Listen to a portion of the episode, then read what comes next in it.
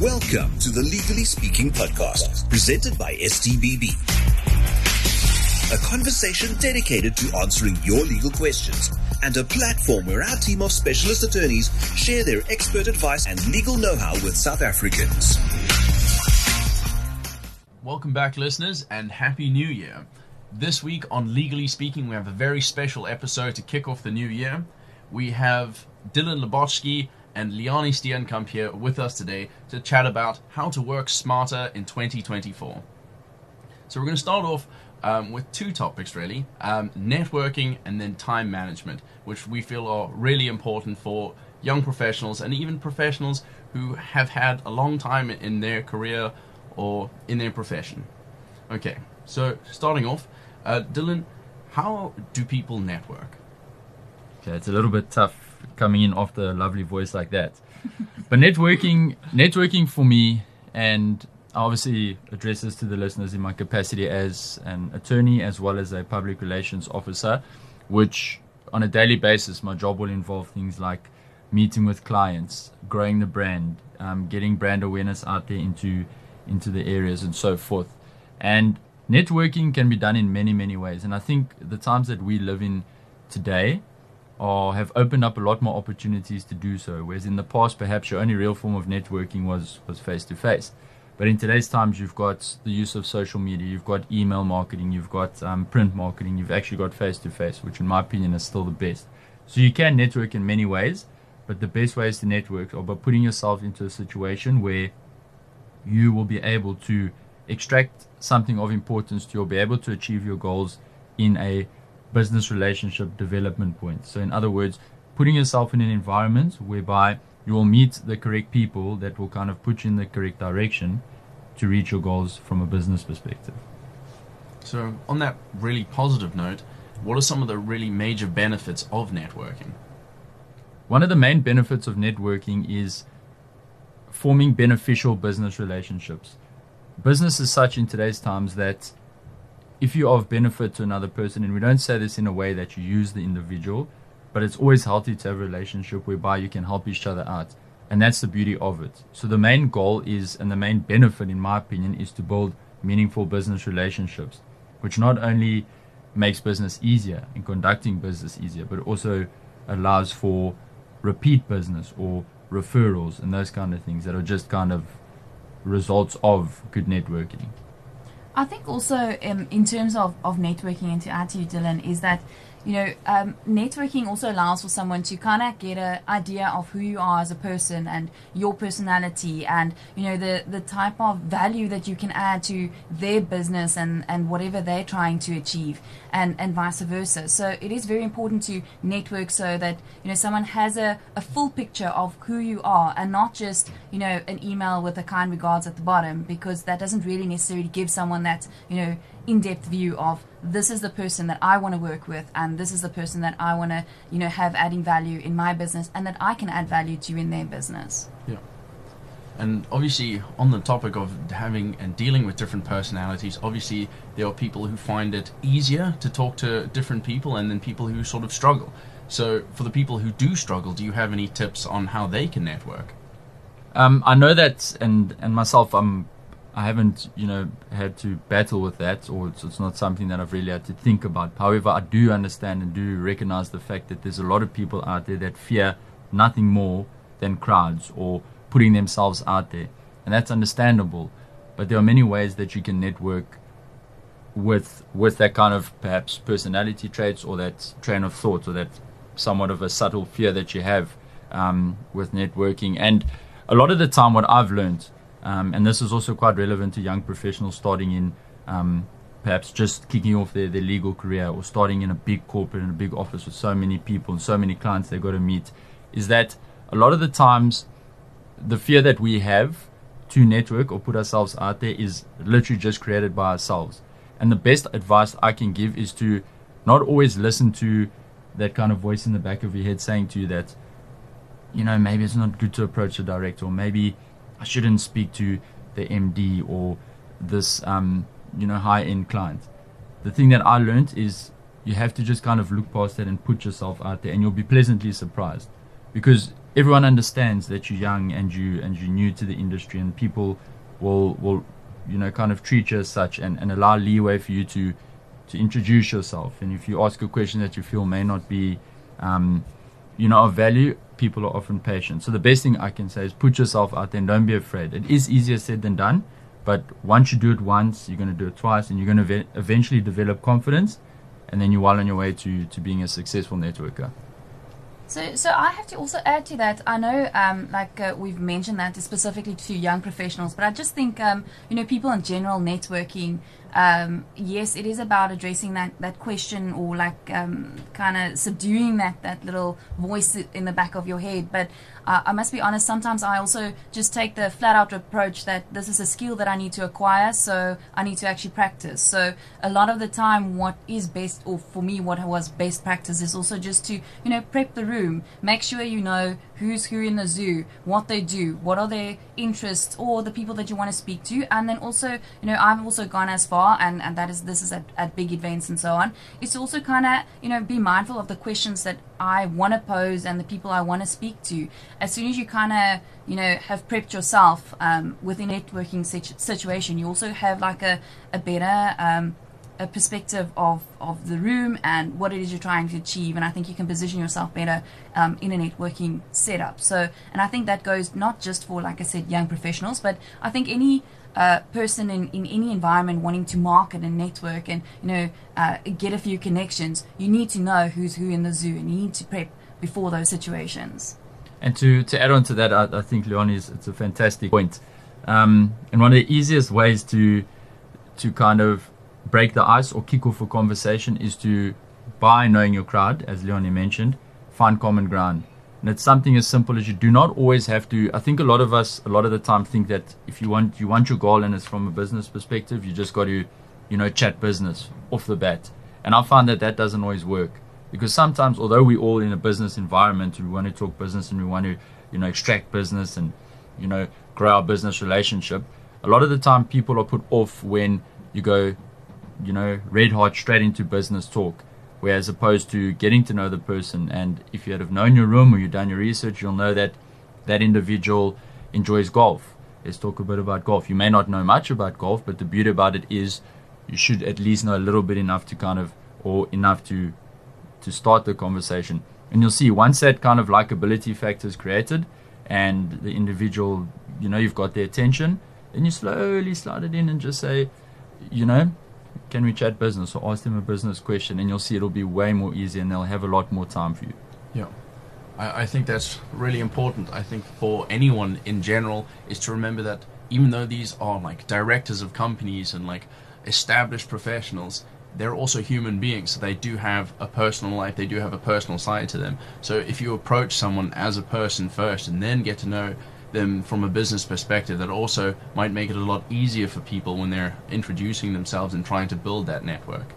And just on the note of building skills, um, you are both obviously very hardworking professionals, um, and the legal environment itself is incredibly intense and very, very busy. And there's a lot of places where you're being pulled during your day to day lives. So, how exactly do you manage your time through all of that? What are some general thoughts on time management. I think that, you know, time management is obviously an absolute key of probably being human, I would say, because we all only have 24 hours. Um, all your top clients, no one else has more time than the next person next to them. So I think the thing of, you know, time management is really knowing, um, you know, how to manage that process uh, of making the most of your time.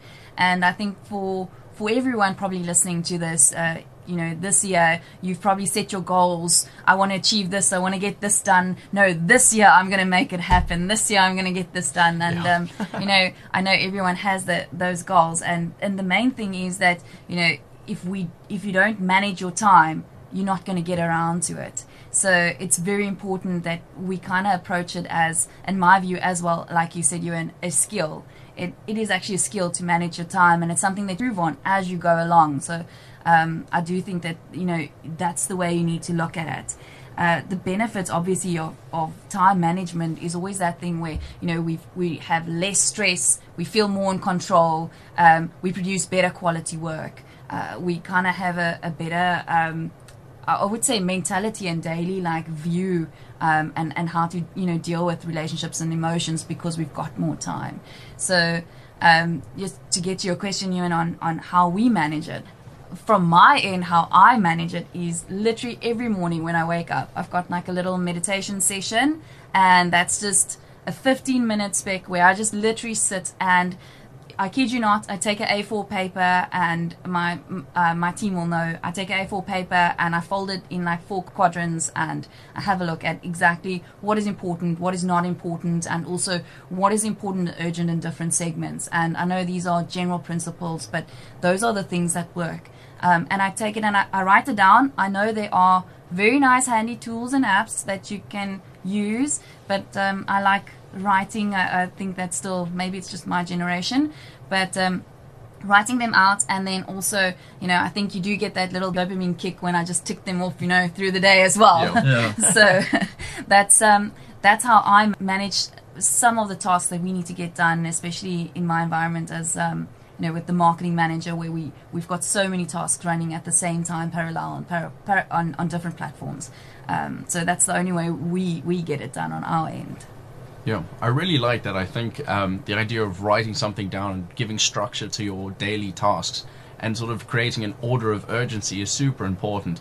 I think a lot of us, if we just think about our tasks for the day, it can be very overwhelming because we don't really know where to uh, put those thoughts or um, it might seem like there's a lot more to do than there actually is. And once you actually put that down on paper, you can sort of see, okay, it's not a hundred things I have to do today. I've got 10 major things that I have to get done by the end of today.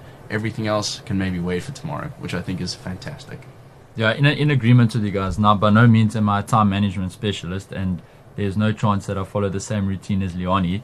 Um, I live most of my life being somewhat of a cowboy and just going with the flow. But as you get older and, and you know you get a lot more serious in your career, you got to you got to start realizing, or you actually learn as time goes on, what works for you. And for me, I struggled. I really, really did struggle, and and and that's me being honest with the listeners. And I think as we all do, as we all do, we have our strengths, we have our, weaknesses, and mine was time management.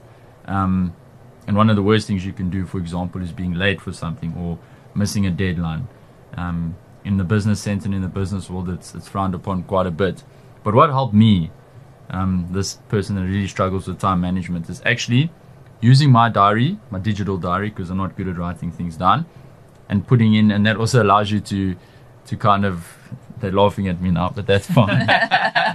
um, it, it helps you in a way because it, it, funny enough, it gives you the times next to everything. So I know, and I like to plan for the week ahead. That I have become pretty good at. And if I give myself, let's say next week Monday, I've put in an hour to go visit a client.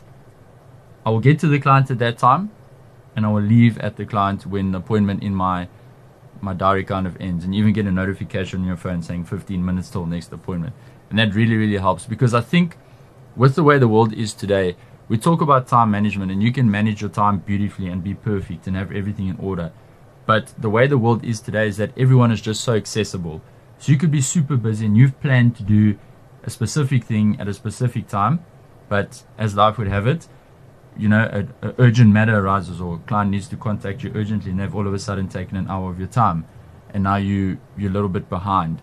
And with that being said, I feel that it's also okay to be kindly selfish with your time because sometimes if you aren't, you'll just never hit a rhythm. So it's also okay to say to people that might eat into your, your kind of your time for the day that you cannot help them, but you can offer time in which you can. I have to I have to add to you to you well it, uh, twofold. Firstly, I think you know it's great, um, Dillon. Like you mentioned that you're not a good time manager or not initially, um, and I think that's a starting point with like any skill you want to acquire. You do need to assess like how good am I.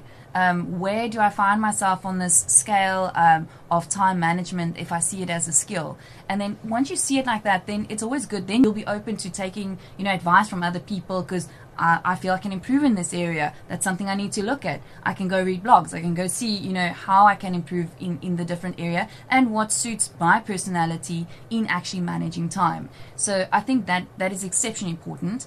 Um, and then the other thing in terms of, of time management that you mentioned is also, you know, the, the unforeseen and those type of things. So in my day, it's become customary to kind of have unforeseen circumstances. So it is actually part of my time management to make make provision for the fact that I've I know there's about two hours odd that I'm going to lose somewhere, and that's for something else. And I think that's you know adding that as in your diary actually just kind of gives you that grace of oh it's fine. I'm That's actually really smart, I'm actually actually. still on Yeah. time because I know that my type of job, um, you know, uh, allows for certain type of you know urgent matters that are unforeseen. And I think what what the listeners, if you listening to this now, you kind of have an idea of what are the main uh, time frames that you most likely experience a um, unforeseen circumstances. So depending on your work environment. So I know like between ten and twelve, most of the problems happen. So most of the challenges I face um, unforeseen are between 10 and 12. Um, and and that, that's how I plan my day. So I don't feel stressed at that point because I know that's included. If you may be in a different industry, you may be in retail or something like that, you'll uh, probably have a different, you know, idea of when do you experience the most problems in your your area or, or, or in your your daily like um, routine. And then i just you can accustom it to that. So that's kind of how i manage it. Um, it sounds extreme but it does alleviate a lot of stress because then you don't have those you know rollover tasks that you didn't expect or now i'm behind the day even and now it's like monday and i'm behind on monday and like how's the rest of the week going to happen? So um, in general, like even on a Monday, I would like even put more time, set more time aside because I find that people think about stuff they need to get done on a Monday. So I'm most likely going to get more instructions on a Monday or face more problems or more whatever on a Monday than what I would on any other day. So I think it's also mindful to plan your week according to how other people operate in their lives as well. Wow, that is actually what a brilliant tip, and I imagine that's from so much experience in doing this and having so many problems come up at random times. Um, lastly, I think um, based on your experience, what are some of the sort of bad habits that you've seen people pick up from their time management, and then uh, you've just given us an amazing tip for setting aside some time for problems. Um, are there any other tips that you would just like to share with the listeners?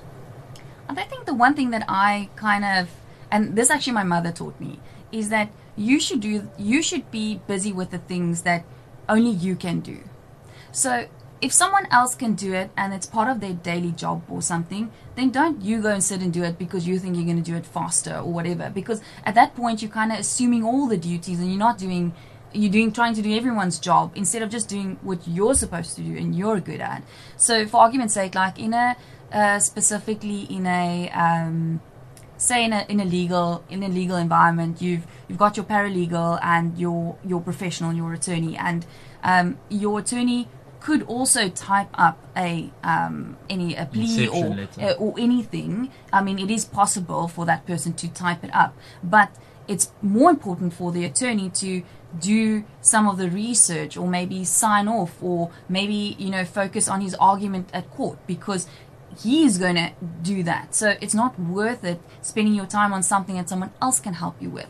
So any way possible that you can outsource or delegate, you need to get that done because that's when you actually have that problem where um, you you kind of assume more than what you're capable of actually doing, and that's when your daily routine explodes because you only had those tasks which you were supposed to do, but now you're thinking, oh, I'm just going to quickly do, also do this. I'm going to quickly also do this, and and then you don't get to the stuff that that only you were able to do. Yeah, all the quality of your work is, is you know sacrificed because of that.